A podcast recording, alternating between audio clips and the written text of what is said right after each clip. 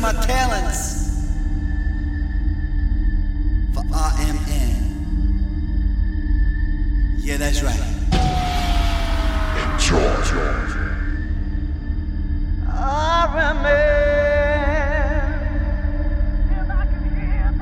Erin Davis, son of Miles Davis.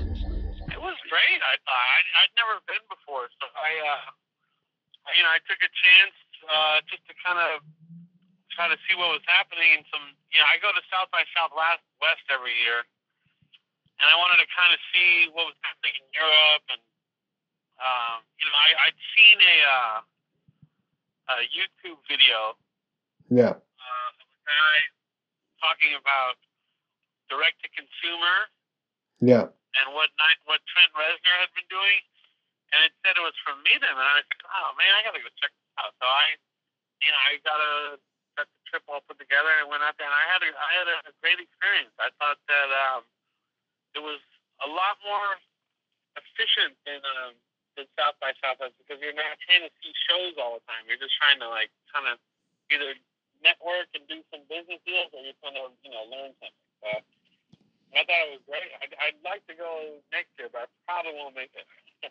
Okay. All right. It's extremely extremely expensive over in that? It's very expensive in Cannes, isn't it? Yeah, yeah. I mean, I had a free ticket to go on, you know, to, to get me to London, and I just had to fly down there. But the hotel and everything, you know, yeah. Expen- expensive trip. I'm away from the family, and you know, felt so far away. Yeah. uh, So so so what what has been sort of um, what what have you been working on lately, uh, Erin? Have you, are you you're working on your, your father's estate? Yeah, we work on the estate. Uh, my cousin Vince Wilburn and I, and um, our general manager for the estate, his name is Daryl Porter. And then my sister Cheryl Davis is also part of the estate, and but we call it Miles Davis Properties. Okay. And you know, we handle all the day-to-day stuff with Miles Davis uh, as it is now. And then I also have my own management company called Davis Artist Group, and I have where I do management as well as consulting. And uh, I have one client that I manage full time. His name is Gabriel Johnson, and his first record is coming out in September. And we're just trying to like we're lining up shows. He's hired our publicist that we use at Miles Davis Properties. And, you know, things are just lining up nicely. It's just uh, a lot of work going on. So, uh, yeah, I, he he'd asked me actually. That's how I got into it. Was he? We were just friends, you know, and I knew him as a good trumpet player. He's uh, Chris Botti's protege, also, Hmm. and uh, he he would always send me music, and I would, you know, this is great, and I tried to give him some advice, and then he one time he said, "Oh, you know, it's got another manager." So I said, "Yeah, how about that?" And I thought about it for a while, and we had lunch, and we decided to try it. Good. That's that's that's fantastic. So so so what what what is your view, Erin? I mean I mean from from your father's perspective, then I mean I mean your father was was one of the greatest musicians that ever lived. I mean I mean uh, I mean how, how does it how does the music uh, industry feel for you today? I mean you've you've been to MIDEM and you you know you, you're doing the South by Southwest. Well, how how how do you feel the, the music industry is working today?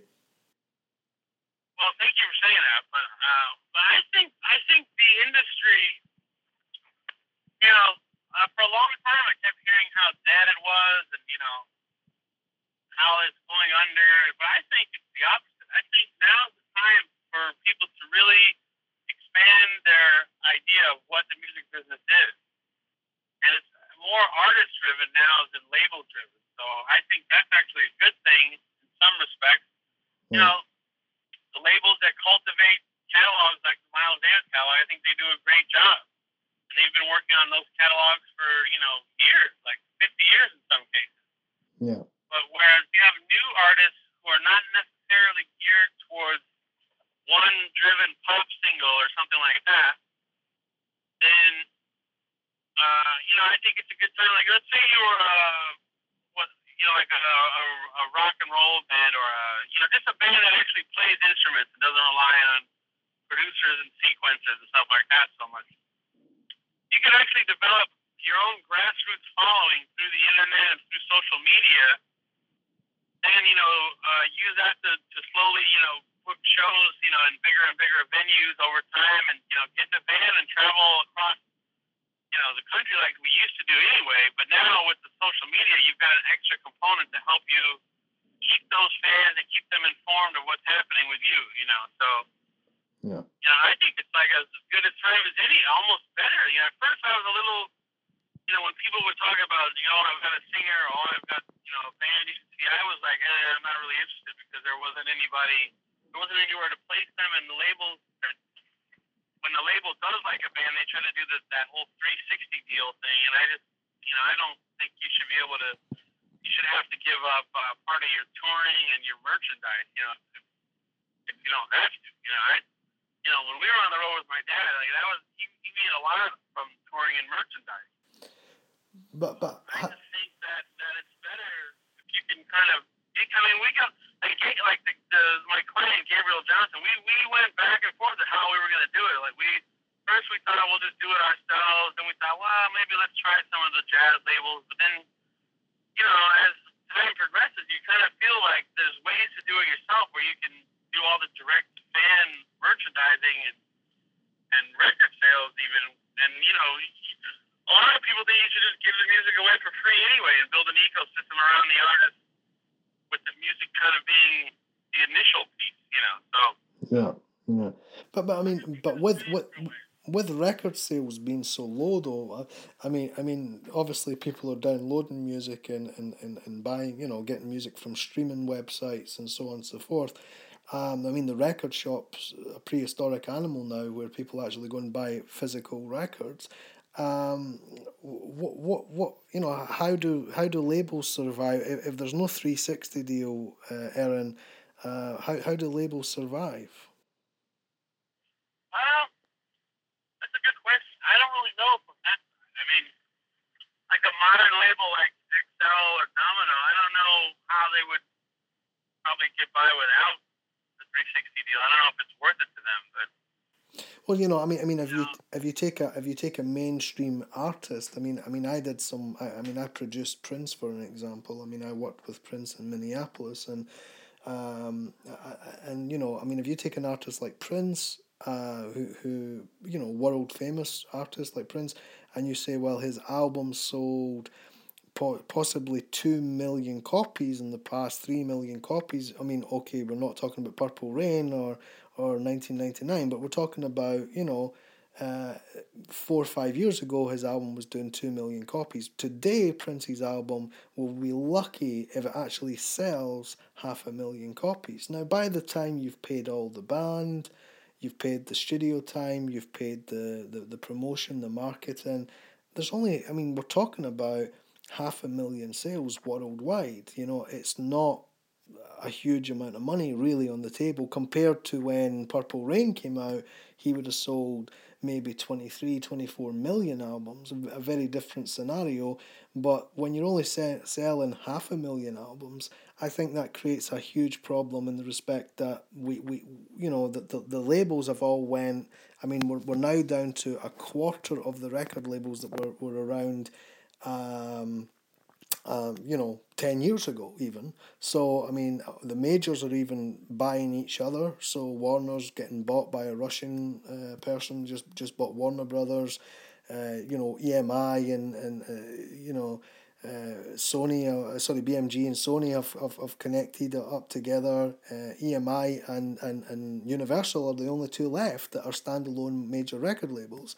Um, I mean, obviously, the three sixty deal is, is is is the only way forward. I think for for um, for the record label. But do we need record labels? Do you think? You know, I mean, your father was probably, you know, one of the leading not not just fun, you know, leading musicians in the world, but I think he was very very uh, forward thinking in his ways that he would put out records and the way he would the way he you know he wasn't just a, a label guy i mean your father did a lot of organic music as well didn't he yeah, of course, yeah. Um, but the way the way I see it is that you, I, I mean, as far as the labels are concerned, I don't, I just don't see much of the stuff that's coming out from them as being you know, I don't think a lot. I mean, some of it will stick around for a while. You'll remember it 20 years from now. But I see it far too much of it that you won't. I don't think anybody will remember it in 20 years, or or they'll go, oh yeah, yeah, you know, that was that was a fun song or something. But it, it was nothing like. Yeah, maybe that's an older man talking, but that, it just doesn't seem like there's anything out there that really is, is that they're putting out anything that's all that great anyway. Yeah. But I mean, I, I you know, I don't know. I, I just don't think that. I think that a lot of them will just wind up being catalog department. You know, their their catalog departments will just be the only ones intact. They won't be signing anybody new any, anyway. Yeah. Uh, eventually, I mean, they, they, their whole problem is there's nowhere to sell the record. You know, I mean, and they're and they seem to be a little bit late to the party with some of the internet stuff. So. Yeah. So so I remember, I remember when iTunes was their number four retailer, and that was shocking to them, you know. And so I, so I, I think that, uh, you know, I, I see a lot of labels like pop up in Brooklyn or you know, uh, even out here in Silver Lake in California, where all they do is license, you know, some some license the song just to do it on, just to put it out on vinyl Mm. and you can you know you can sell like somebody's record like a new band for instance and you can sell their you can like do the vinyl for them or you can you know there's just all these different little combinations of things and and I just I really like the way a lot of new artists that are even on small labels like Bloodshot Records or Captured Tracks in Brooklyn how they how they bundle their you know their whole like you, you get you, it's more like you're buying a, a vinyl album and you're getting you know maybe a T-shirt and the digital download as well, or you know like a signed picture or something. You know, I think that's a lot more interesting than just buying a CD, for instance. You know. Yeah, sure, sure. So, so what, what is your advice, Erin, to, to, to, to, to musicians and bands today that are trying to make it in, in, in today's market? I mean, I mean, you've been to MIDEM. I mean, I go to MIDEM every single year, and and uh, you know, I also go to Popkomm in Germany and Miami Festival in Miami and, and, and so on and so forth. But I mean, what's your advice? I mean, I mean, you you, you you've played as a you know you, you you've been one of the cats out there playing. You you you've done the touring. You've you, you're a manager as well. You're looking after your father's estate. What what's your advice to um, a young artist or band that's trying to make it today? How how how would you go about doing that? And what would your advice be? Well, my advice would be that that you've got to to you have to raise some money on your own uh, some somehow. Like uh, one one way or the other, you've got to raise some amount of money to do it. And once you've done that, you have to kind of pick and choose how you're going to do it, and you should do it through through. I think first of all, you got to be able to, to to be a good live band. I don't think you know. I've seen a lot of bands that that have kind of a vibey kind of sound that when you go see them or you see a clip of them on YouTube or something, all of a sudden you see no musicianship. I, you know, I put a lot of stock in musicianship. I don't really want to see anybody who, who doesn't look like they can play their instrument. No. So, I mean, no matter how vibey or cool it sounds, you know, I lose interest once I realize that, you know, I, I've seen some bands at South by Southwest that I thought were great. Like, oh, that's a really cool track, you know, especially against picture, you know, like uh, somebody's band who sounds good with, in a in a movie or a commercial or, or uh, you know, some kind of surfing movie, you know, something where there's some picture going with it.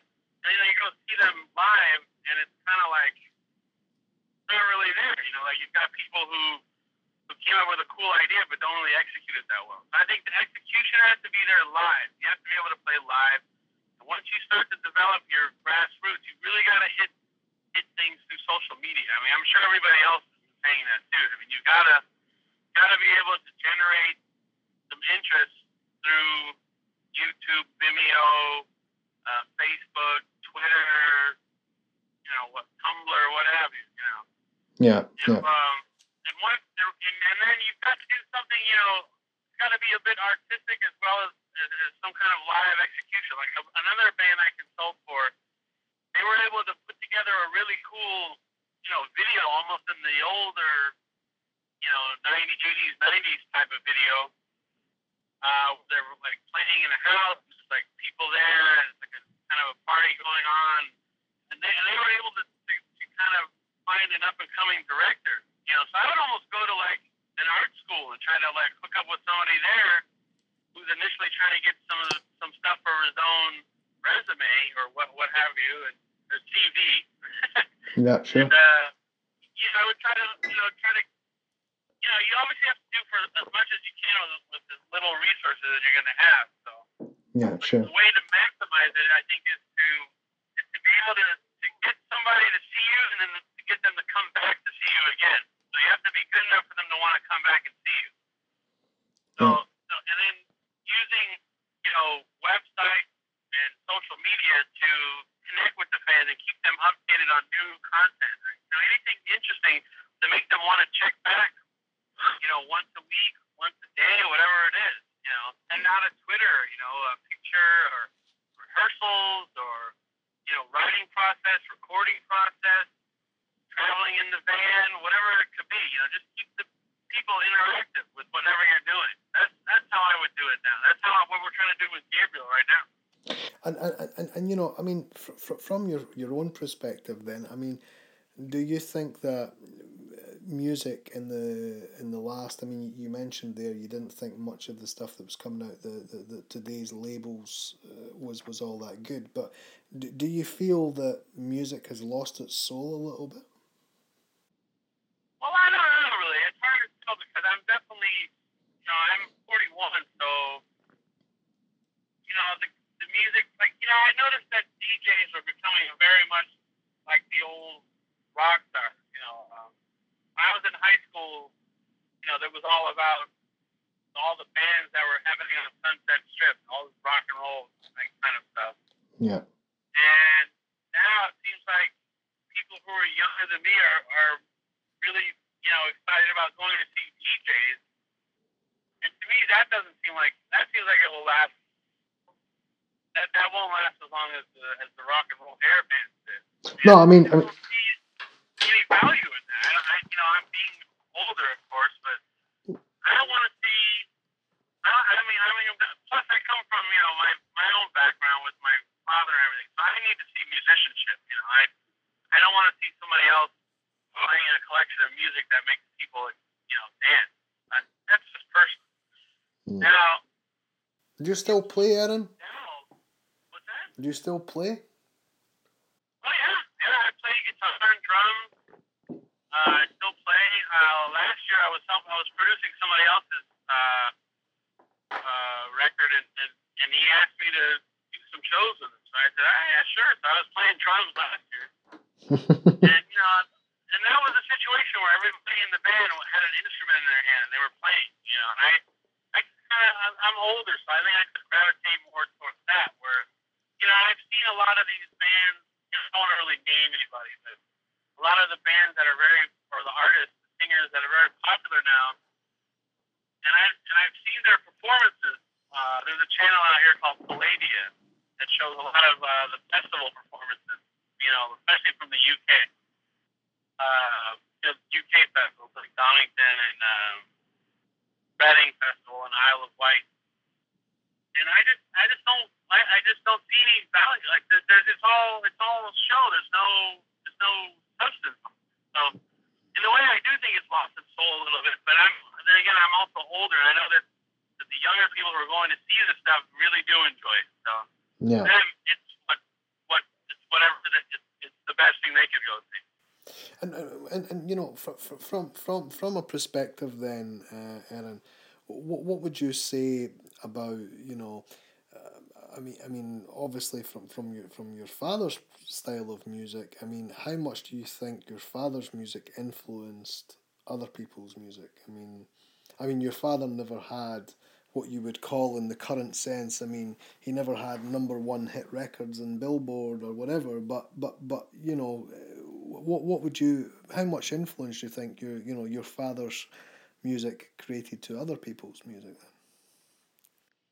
Well, I think because of his specific case where he explored so many different styles and you know, uh, instruments and sounds, I think he's had a lot of influence on people, and, I, and I've come into contact with a lot of it uh, in some of the promotions and things that we've done. You know, I, I see that a lot of rock and roll fans are big fans of his because of his sort of uh, his uh, his kind of fearlessness about trying something new. I mean, we we we had our own showcase in South by Southwest. We tried to showcase some bands. You know, we had our own Michael Davis house. We tried to showcase some new bands that were coming from.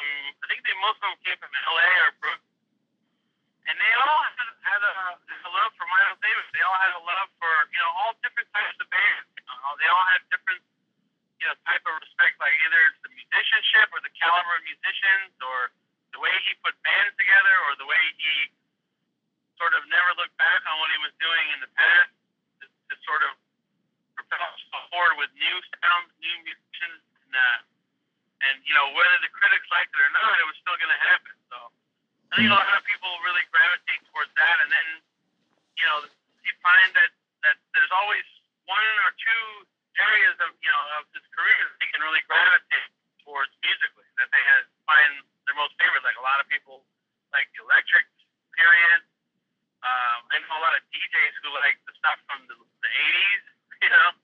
sure. Um, and uh, and you know, there's, there's a lot of people who just like kind of blue. They all know that record, you know. So, so Mm. that so I think his influence generally is just you know on, on there's a lot of admiration that goes on. There's a lot of respect for you know for the, the way his career changed past so many times. And and so who who, who would have influenced Miles Davis then? Who who would influence a man like that? You mean now? Yeah.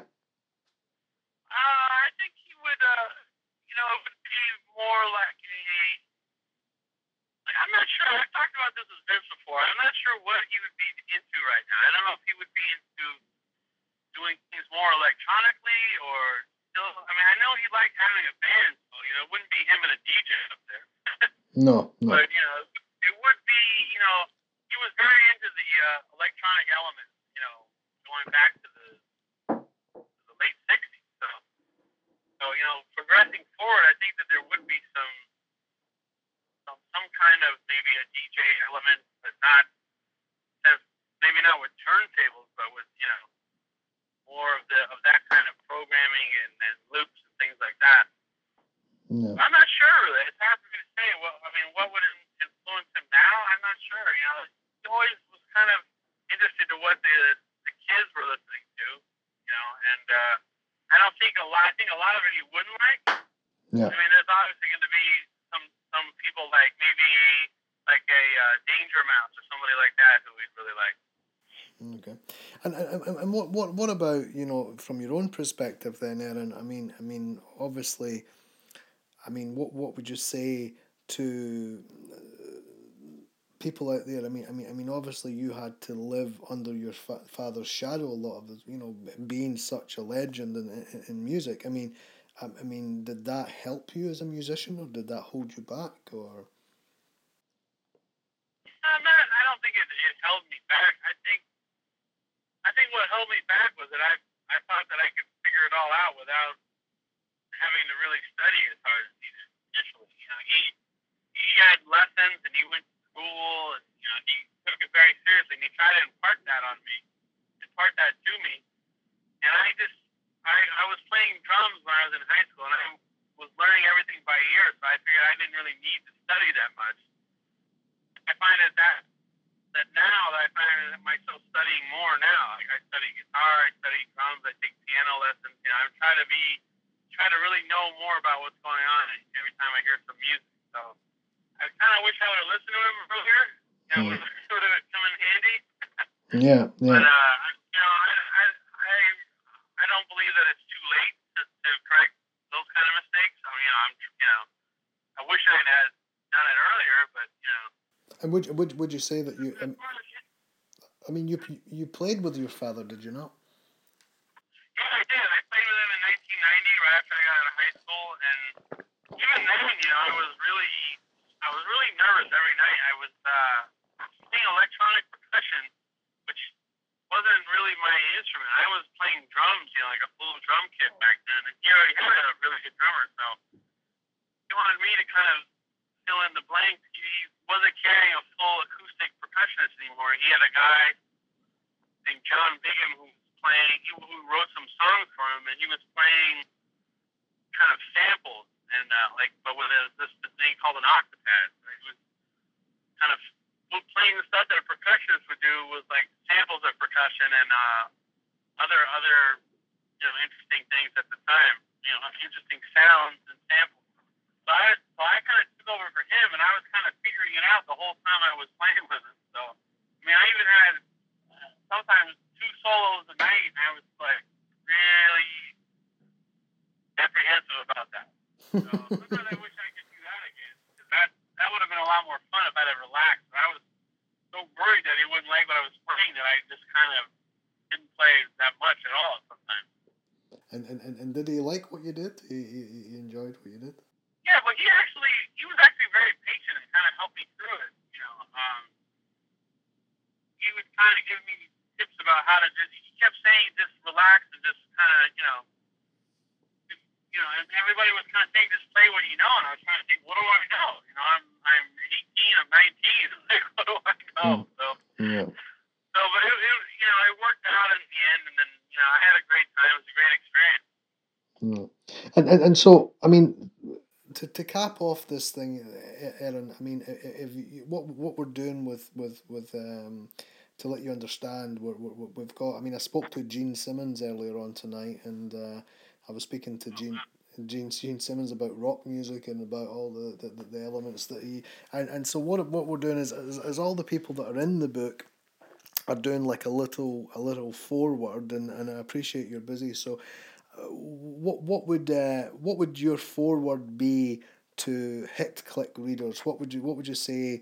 I mean basically the idea of the book and, and I'll tell you just now that the, the chapters in the book is like you know you you you did a fantastic thing there because you mentioned musical education. And and that's chapter one in the book is about musical education and all the colleges and so on around the world and and, and, and, and how you can learn what you what you can do learn your craft a little you know in any other job in the world if you're a doctor a lawyer you go to university you learn a bit first you know? And and so we, we decided to go down that line with chapter one and and so on and so forth. And there's a soul chapter about you know I mean which which will lead me to my next question because the soul chapter is about there are I mean I'm a music producer Erin and, and I've produced lots of very very famous people and uh, you know including you know uh, people that, that have you know crossed shoulders with your father and so on and so forth. And and, and- you know the, the, the big thing I've I've worked with a lot of um, soul artists and, and, and R and B people and so on and so forth. And, and what I find is that uh, the biggest problem I have recording in a recording studio is I feel that artists do not know how to play in the groove. They know how to play on the beat, but they don't know how to play in the groove. And you know, you're a drummer. Your father was, I mean, incredible at this. What I'm talking about. What would you? What lesson could you teach a music student? Now, I'm not saying, you know, I mean, there are certain types of musicians that are always in the groove, but but I'm saying, how would you teach someone to sing in the groove or play bass in the groove or or guitar in the, is, is, is there a trick that you guys have got that that, that, that, that, that you could you could say well that's what that's what my dad did that's what I did this is you know this is a trick that we did this is the, or, you know or was it just a feel thing? What what, what was it for you Well, I think I think the number one thing I would stress first is is you have to be aware of what everyone else is playing, which is kind of goes without saying anyway. But but you have to really be aware, and you have to anticipate also. So you, so to, anticipate what someone else is going to play, you kind of have to play with them a lot. And when I was I was in a band called Bloodline with uh, Joe Bonamassa. You know who he is? yeah yeah yeah, we were in a band together for a long, you know, for a few years back in the '90s, and our managers made us rehearse songs over and over again, and, and then we went on tour and we played them over and over again, and we were very tight. You know, we we like I've seen a lot of bands just like you said who don't play in the groove, and I think a lot of times they're not listening to each other; they're listening to themselves to make sure that they sound okay or or what have you. I mean, I've even seen singers like a guy wanted me to produce him, and I went to see him, and he had a band. He was playing guitar, but singing so off key that I was like, you can't hear yourself, can you? He's like, no, not really. like, well, that's your first problem right there is you have to be able to hear yourself. Yeah. And, you know, within the context of everything else. So you've got to be able to hear, you know, the, the bass, drums, the guitar, you know. If the drums are too loud, then you have to get a drummer who plays a little quieter if you can't afford if you're not playing in a, in a club or, or a theater that has good you know, you everyone has to be dynamic too. You know, you can't just have somebody plays at one volume. You know, the dynamics are important, and then kind of being able to listen to yourself, listen to the, be familiar with the style of the other guys that you're playing with. You know, especially if if it's like a pickup gig, and you know you're like a kind of a, a gun for hire for like a couple shows or something. That's probably the toughest, you know, because nobody's really familiar with each other or the material. So, but I mean, if, if it's for like a band starting out, I mean, you really got to get comfortable playing with each other and be able to hear each other all the time. You know, that that's I think that's important. Okay. And, and, and so, so what, what would what would Erin Davis forward be for Hitclick then? Going out going out to all the music students around around the, the, the globe, what would what would your forward be for for, for, for, for Hitclick? What would you what would you say? What would you what would, what would Hey, uh, I would say, first of all, congratulations for picking a great industry to work in.